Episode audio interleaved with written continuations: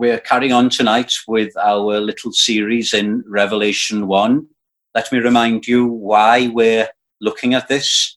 Uh, here is an aged apostle, John, uh, in his late 80s, early 90s, and he is in exile and he is uh, away from his beloved congregation uh, who are at Ephesus on the Turkish mainland, and he is in lockdown, in isolation on the island of Patmos. And he happens to be on the Lord's Day. Today is the Lord's Day, the first day of the week when Christians uh, have met uh, since the days of uh, the early church. He happens to be uh, in the Spirit. Uh, the Holy Spirit is poured uh, out upon him. And it's not the experience that he remembers, but the one uh, that the Spirit draws his attention to Jesus Christ, the risen Savior. And he has a new vision. He is a minister coming to the end of his ministry, but he still has a new vision of Jesus Christ. And uh, we looked last two Sundays at the effect that this vision uh, had on him. It humbled him, but it also raised him up. And even though he was in difficult, discouraging, even dangerous circumstances, he was raised up. And that's what we can experience, even in these difficult days. It's having Jesus Christ with us. Uh, he's promised to be with us wherever, whenever we are. But knowing him, that sense of his presence, that is something that can transform uh, even uh, a lockdown into something uh, very blessed.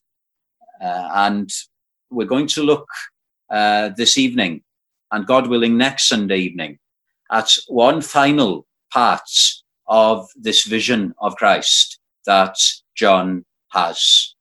And it's important.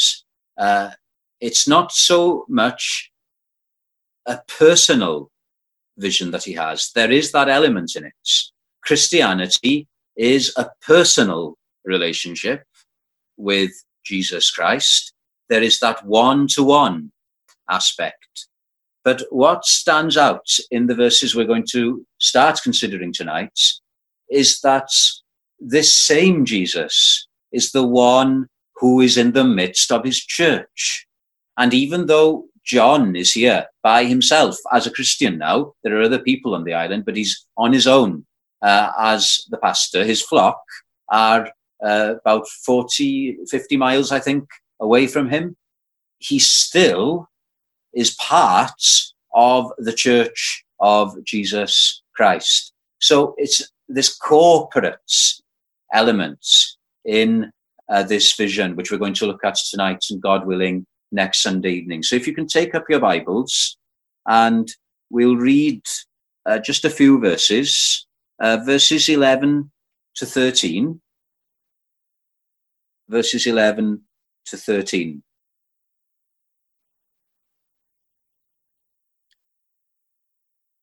I am the Alpha and the Omega, the first and the last, and what you see, write in a book and send it to the seven churches which are in Asia, to Ephesus, to Smyrna, to Pergamos, to Thyatira, to Sardis, to Philadelphia, and to Laodicea.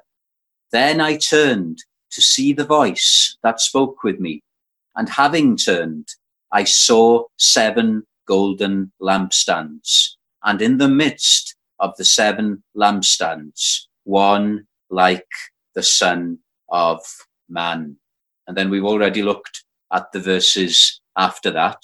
But then verses 19 and 20 as well, verses 19 and 20. Write the things which you have seen, not for his own personal uh, record, but for the churches and the things which are and the things which will take place after this, the mystery of the seven stars, which you saw in my right hand, and the seven golden lampstands. The seven stars are the angels of the seven churches, and the seven lampstands which you saw are the seven churches. So, in terms of the corporate nature of this vision, John sees two things. He sees this uh, risen Christ walking in the midst of seven candlesticks in the authorized version, but a better translation, a lampstand, seven lampstands.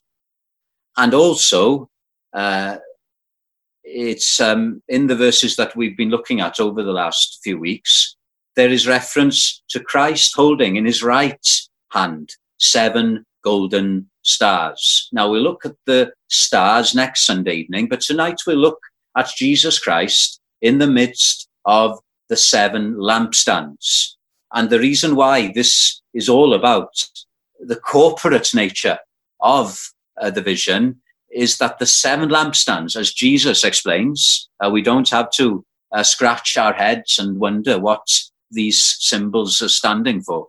He says uh, the seven lampstands are the seven churches. So what we're looking at tonight, what John saw, was not just a personal Jesus, but a savior who is in the midst of his church. So the first thing I want us uh, to do this evening is just look at some of the details here, just try to explain them. And we have to understand, as I've been saying again and again in this series, the symbolic language that is being used here, the symbolism, very important. So the first symbolism is the number seven. Number seven in the Bible, if you come across the number seven, it often stands for completeness or perfection. Uh, in the passage we were looking at this morning, I didn't have an opportunity me- to mention it, but the children of Israel were to march uh, seven times, the last time, around the walls of Jericho. There were seven trumpets that were blown uh, by seven priests. And that showed the completeness of God's judgments upon Jericho. He is perfect in his judgments. And when we are looking tonight at seven lampstands, uh, we are told uh, that they represent the seven churches of Asia Minor, modern day Turkey. And one of those churches was the church where John was pastor, the church at Ephesus. And then in chapters two and three, uh, John writes what Christ says to him as letters to those churches. So that number seven doesn't just mean that these words are only applicable to the seven churches of Asia Minor. Uh, this is the word of God. Those seven churches are no more. But the number seven is also suggesting the complete church. So the seven churches of Asia Minor stand for the church of Christ throughout the ages, in all places, at all times. So these words here are relevant to us whenever, wherever we find ourselves. Seven, perfection, completeness. And also, we'll look more at this next week. It's only Christ's view of the church that is perfect. We've all got our own particular opinions of church and the way we do things. But ultimately, it's what the Spirit says, what the head of the church thinks that matters. That's very searching. So that's one of the first things, the number seven. And then let's look at the lampstand. The lampstand. What, what, what exactly have we got here? Well, to understand it, we need to appreciate some of the Old Testament here. So let me just give you uh, two Old Testament uh, places. One of them is a reference, a chapter. The other is just a general uh, reference. In the Mosaic law, you had the golden menorah. That that's what uh, these seven uh, lampstands uh, are. The golden menorah. Uh, that was the lampstand in the temple. If you go to, I think it's Hurva Square in the Jewish sector of Jerusalem today, there's a r- really big uh, menorah there, golden menorah. Uh, it's quite striking. Now that was on the table in the holy place, not the holy of holies, in the holy place of the temple before the veil, and it was always uh, light. Uh, that, there was oil uh, being uh, poured into it uh, constantly, uh, and it was signifying the light of the Lord and the oil of the Holy Spirits. Jesus Christ said, This is the relevance to us. I am the light of the world. He that believes in me does not walk in darkness. He has the light of life. So when we're thinking of Jesus Christ in the midst of his church, when we're thinking about the church, about its raison d'etre, it is the light of Jesus Christ that we must understand. Uh, the oil of the Holy Spirit providing that light shining in the church. And then the other Old Testament uh, portion is Zechariah chapter 4, where you have the well known vision of the golden uh, lampstands. Uh, they uh, had uh, seven lampstands with seven bowls underneath, and those bowls had oil in them that were provided uh, from two olive trees. We haven't got time, really, we haven't got time to go into all the details of that vision. But you have there Christ portrayed as priest and as king. And of course, the oil is the Holy Spirit, not by might nor by power, but by my spirit, says the Lord. And even here in Revelation, uh, what is the Spirit saying to the churches? So you've got these two uh, important, vital components of the church Christ, the light of life, and the Holy Spirit, that living power that enables us to shine for Jesus Christ. And what we need to remember is the temple was destroyed by the time John wrote Revelation. Uh, the Romans besieged Jerusalem and the temple was completely destroyed in AD 70. Uh, this is a few years later. So there was no more temple. There was no more golden menorah. There was no more uh, outward things. But Christ is here saying to John, I'm not just giving you a vision in a personal sense of who I am and of your privileged and safe and blessed position in me. But I am the Christ of the churches, the church you're pastor of, but not just that church. I am the leader of the other churches, and you are to be shining for me in the world, in the place where I've put you. Uh, so that, that's the first thing I wanted to do this evening just clear up uh, some of the details here and allow us to see it in the light of the Old Testament. Now, let's try and apply that a bit more to us as churches. What does this mean for us? I'm taking it for granted that none of us believe that when we get back from lockdown, we should have an altar in the front of the church and that we should have uh, seven uh, golden lampstands uh, with uh, candles in them and they are lighted for the Lord. It's got nothing to do with that. Uh, it's much, much bigger uh, than that. So the lampstand, I think that's a very appropriate symbol for the church. Now, let me give you some verses here. Jesus in the Sermon on the Mount, he said this. Now I want you to listen carefully to this. Matthew 5, 14 and 16. You are the light of the world. He's not saying of Christians, you are to be the light of the world. He's making a statement of fact. You already are the light of the world. Ever since you have believed in me, ever since the life of the Spirit has been at work in you, you are. But what he goes on to say is this let your light so shine before men that they may see your good works and glorify your Father who is in heaven. Do you get that?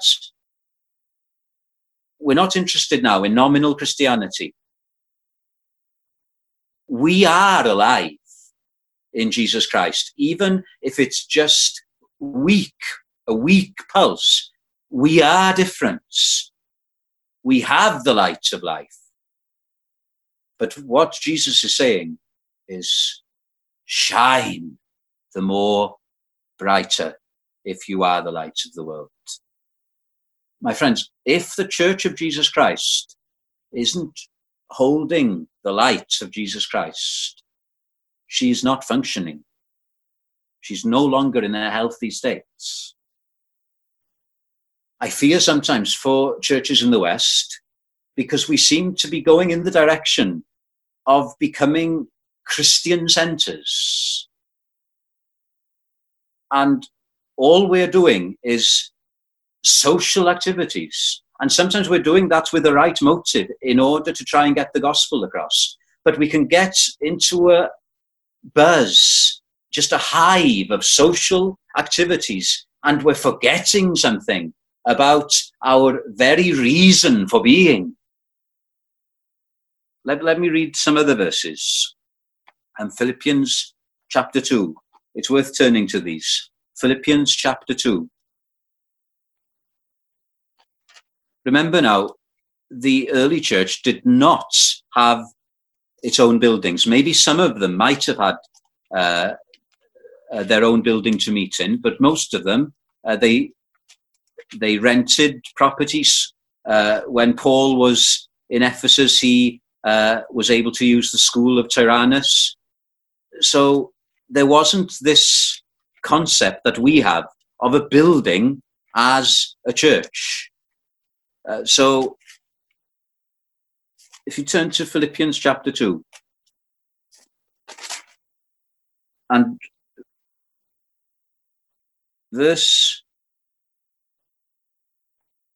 14 Do all things without complaining and disputing, that you may become blameless and harmless, children of God, without fault, in the midst of a crooked and perverse generation. And this is it, among whom you shine as lights in the world. How do we do that, you may ask? Holding fast, or a better translation, holding forth the word of life. That's what the church is about. It's holding forth the word of life.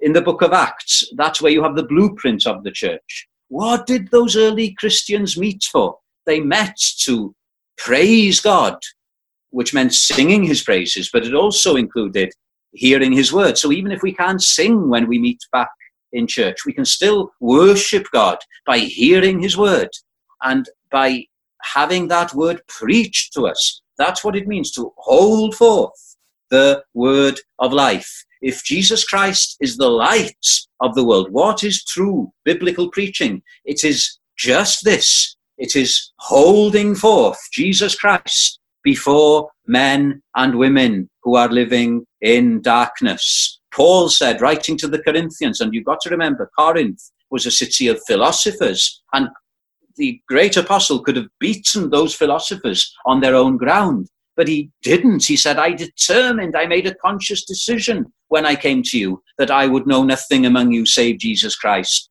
and him crucified. And he goes on to say uh, later, uh, I preach not myself, but Christ Jesus, the Lord, holding forth the word the Word of God. That's what we are about.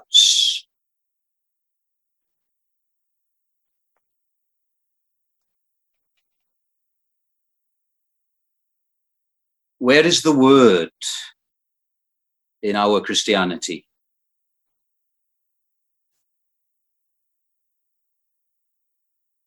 But there's something else here, isn't there? Uh, let me let me read what uh, one commentator says. It is not the churches themselves which produce the light. The giver of light is Jesus Christ, and the churches are only vessels with which the light shines. The light which Christians possess is always a borrowed light. What does that mean? I think of this illustration. Uh, I don't know if there's going to be a moon tonight, but when there's a full moon, that light which comes from that moon, it doesn't originate in the moon. It's a reflection of the sunlight. So the source of the moonlight is the sun. And all the moon does is reflect the sun. And that's what we are as Christians. We're reflectors of the Son of righteousness, Jesus Christ.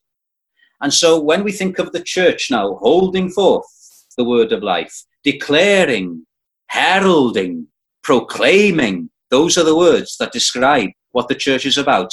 And even though it describes the preaching, it really does describe everything we do. Even when we have meetings in our church, what we're doing in effect is telling people about Jesus Christ. And if you think of our lights as a borrowed lights, we, we need the spirits to empower us in order to do that. Not by might, said God to Zechariah, nor by human power, but by my spirit, says the Lord. When you look at the sermons in the New Testament, they're not that good, but they were powerful.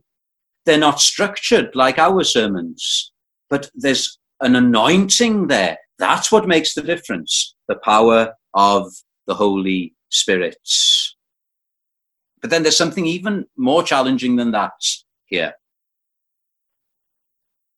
The church is the lampstand. The church is the lampstand. The actual lamps which are on the stands, or the candlesticks, if you think of what the authorized version says, are individual Christians.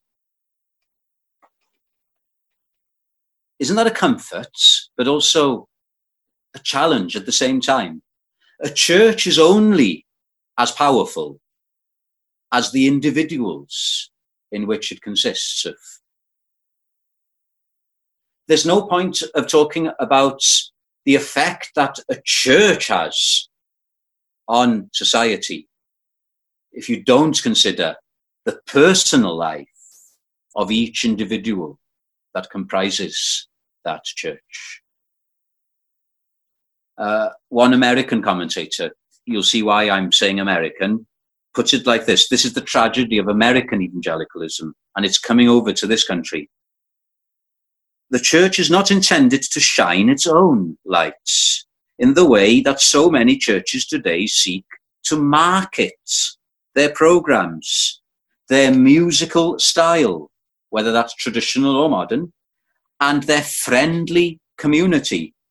Rather, the church is where Christians receive Christ's lights through the word, so the light is reflected from the lampstand of the church to the world.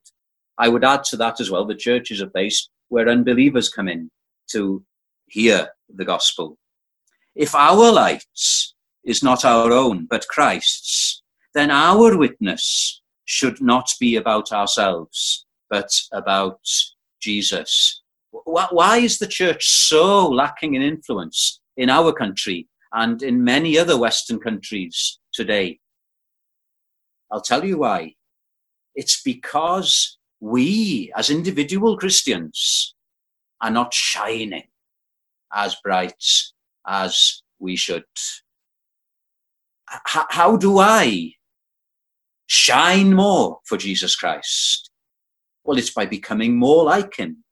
The more Christ like we are, the more people will see in us something of our Savior. Remember those early disciples? People took notes of them. That, that's important. They noticed something different. They noticed a tincture, a shine. And what was their conclusion? They noticed that they'd been with Jesus. They'd been with Jesus. We can bring these things together, can't we? When the word is held forth, when Christ is preached in the power of the spirits, then we as a people meet the living Savior. And it can have an effect upon us. It can change our life, our personal life outside of the church but it can also leave a mark on us. When you read about revivals, when uh, you look, there was a program done 50 years after the 1904-05 revival. I think it was an Aneirin Talfan Davies who interviewed some of the people that were converted in that revival. Have a look at it. I don't know if you can find it on YouTube.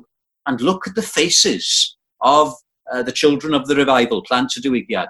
There's something clean about them. There's something pure. It's as if the Lord is shining through them. And even I uh, can remember uh, ordinary Christians, not pastors now, men and women of God who have gone to glory and they shone for Jesus Christ. Now imagine if it wasn't just ones or twos, but if it was many Christians like that, wouldn't the church have a huge impact on the dark world in which we live in. Let, me give you some more scriptures here. Uh, I'm convinced that this is the need of the hour, that, that we as believers become more like our blessed Saviour.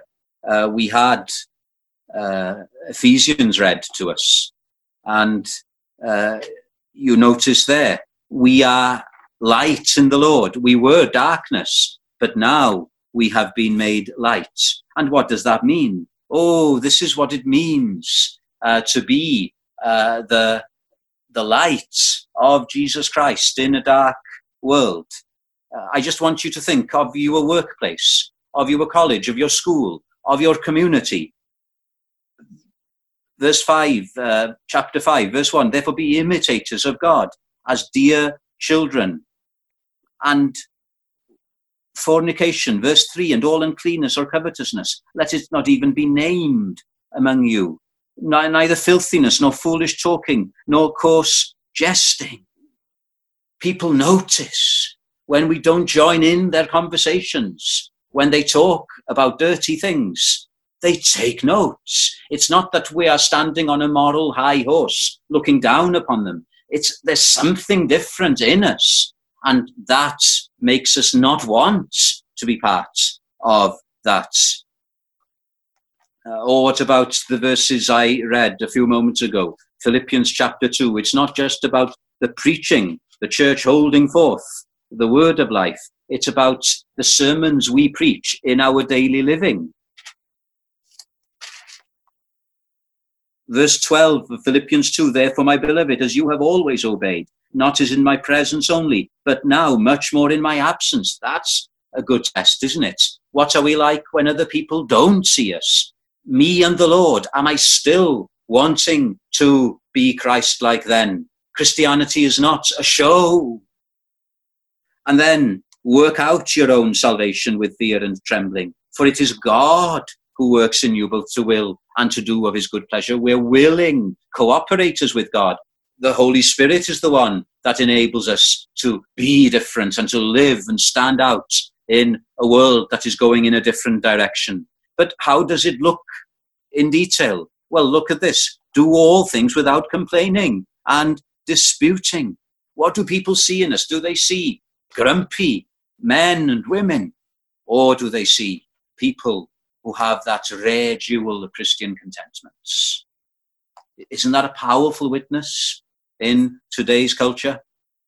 And then what about uh, maybe these are the most famous verses 1 Peter, 1 Peter.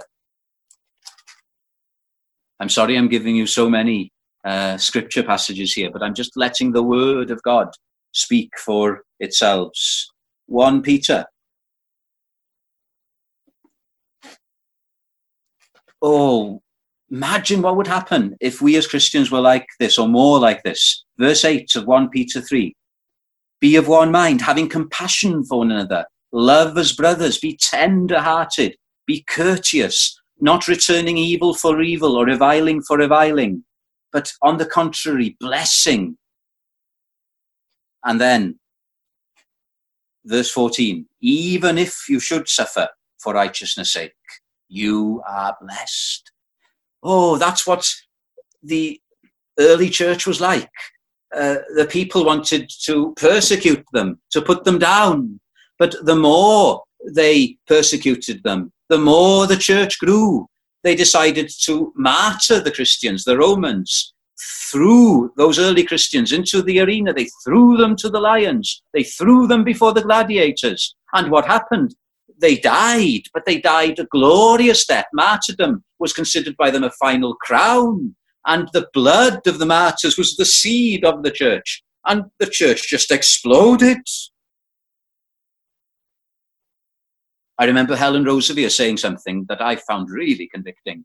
When Paul says, uh, the treasure of the gospel, think of the light of the gospel, is in jars of clay. Uh, Helen asked, How does God make that treasure, make that light shine even more? And this is what she said He has to break the jar.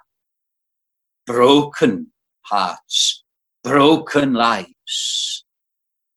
That's often what causes the light of Jesus Christ to shine most bright in us as believers.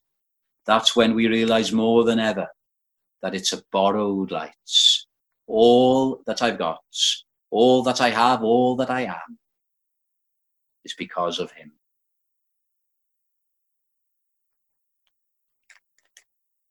And then, of course, Peter goes on to say, Sanctify the Lord God in your hearts and always be ready to give a reason for the hope that is in you. What Peter is saying is this don't go on a course on evangelism, on how to defend the gospel. So live as shining lights in those very practical ways. And I've only scratched the surface tonight that people see that you're different. Not in an odd way, but they see. They may not like it, they may hold you at arm's length, but they see the tincture of Jesus Christ in you. And who knows, when they have problems, they can't turn to the world, but they can turn to you. And who knows whether they will begin to ask you, tell me, tell me, what's your secrets?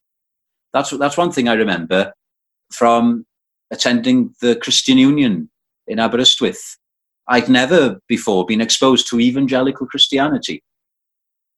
And what struck me was the difference of these young people. They had something that I lacked. It wasn't just that they were moral, I was that. It wasn't just that they were religious, I was that. They had something of Jesus Christ, the light of Jesus Christ. I didn't like it at first. But when God works, He brings us, He even translates us out of the kingdom of darkness into the kingdom of light, the kingdom of His dear Son. I just want to give you an example. We've all heard probably of Hugh Latimer. He was the most powerful preacher in the Reformation in England in Worcester, I think he, he was bishop, Hugh Latimer. Do you know how he was converted? it was through a less well-known Christian called Thomas Bilney. He was called Little Bilney, Little Bilney. And he was, I think it was in Cambridge, and he wanted to witness to Latimer. He heard that there was this uh, priest, Latimer, uh, in the church, and Bilney was a real Christian, and he wanted to shine, uh, to bring the lights to Latimer. So he used uh, his uh, uh, spiritual common sense. So he went to Latimer and asked him to hear his confession. That's good, isn't it?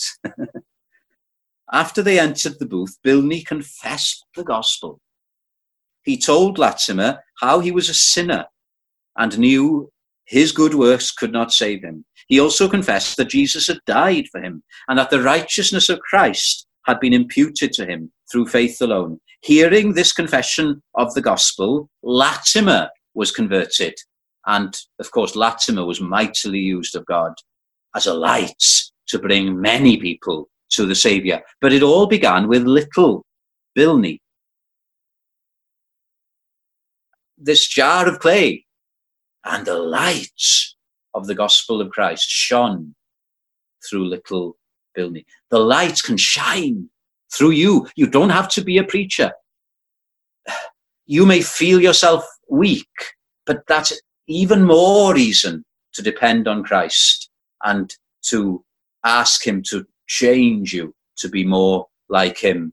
Uh, we sang, uh, well, I don't know if you sang with Geraint. Uh, Geraint sang it beautifully. Oh, Jesus Christ. This is how you become more like uh, Jesus, the light.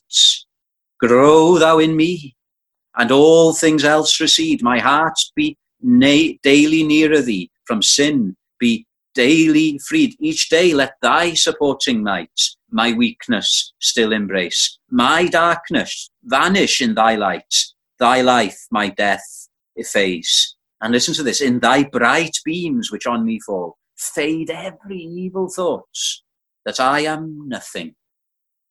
Can you say that? I am nothing. Thou art all. I would be daily thoughts. More of thy glory let me see, thou holy, wise, and true. I would thy living image be in joy and sorrow too. Make this poor self grow less and less. Be thou my life and aim. O make me daily through thy grace more meet to bear thy name.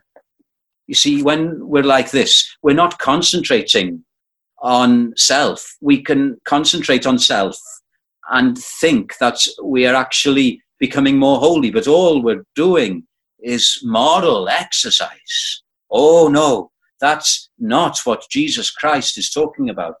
It's looking at Him and reading His Word and that transforming us by the Spirit so that we become like Him. We may not even be aware of it, like Moses coming down from the mounts and his face shone because he'd been in the presence of God. But Moses wasn't aware of it. Other people were aware of it. That's the key, isn't it? We're so taken up with Christ that we're self forgetful. May we be self forgetful. Now, my time is coming to a close. I want to finish by telling you about the most powerful sermon that Latimer preached. He didn't preach it from a pulpit, you know. Latimer was one of the Protestant martyrs. Along with Nicholas Ridley, he was burnt at the stake in Oxford. I think it's on Broad Street. There's an X marking the spot there today. The Martyrs Memorial is further up. And he said these words. Maybe this is a fitting uh, place uh, to come to a conclusion.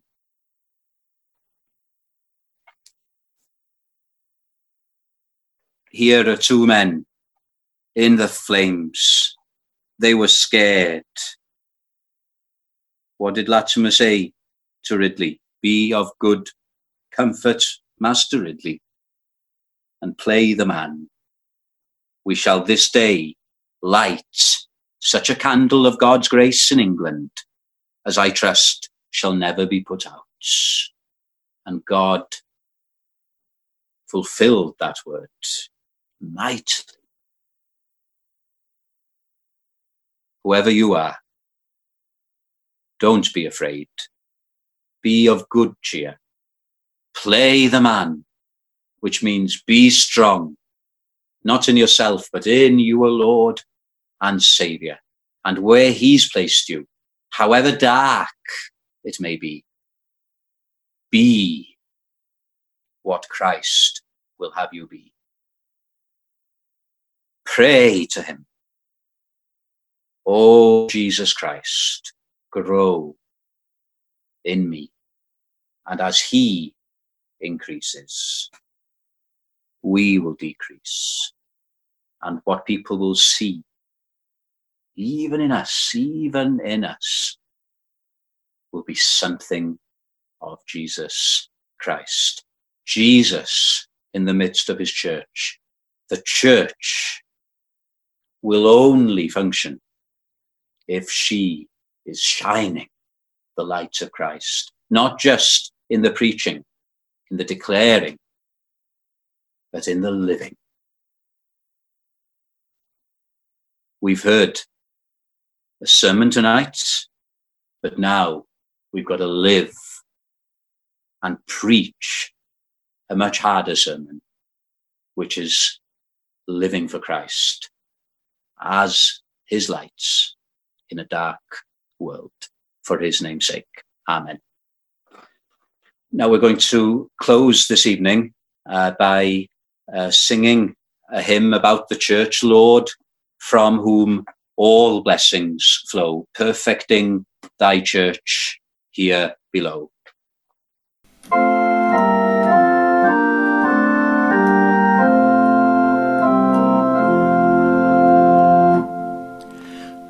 Lord, from whom all blessings flow,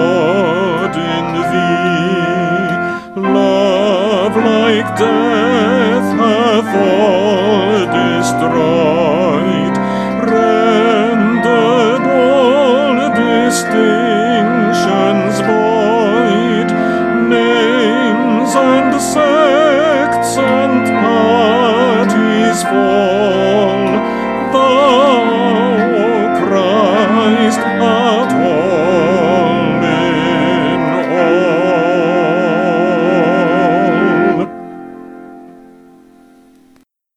Thou, O Christ, art all in all, and we just thank thee for the privilege of belonging to thy church. Uh, that it's not an organization, that it's not a building, that it's not even a group of people, but that it is thy body. And we just thank thee that we are thy light. And we're so sorry, Lord, uh, that we are just so much like the world in many ways. Oh God, make this dark society see something of thee in us. And please help us to work out our own salvation with fear and trembling because it is thou thyself that is working in us. So hear us and bless us as we go out into a dark world as shining lights. And now may the grace of our Lord Jesus and the love of God and the fellowship of the Holy Spirit be with us all now and forever. Amen.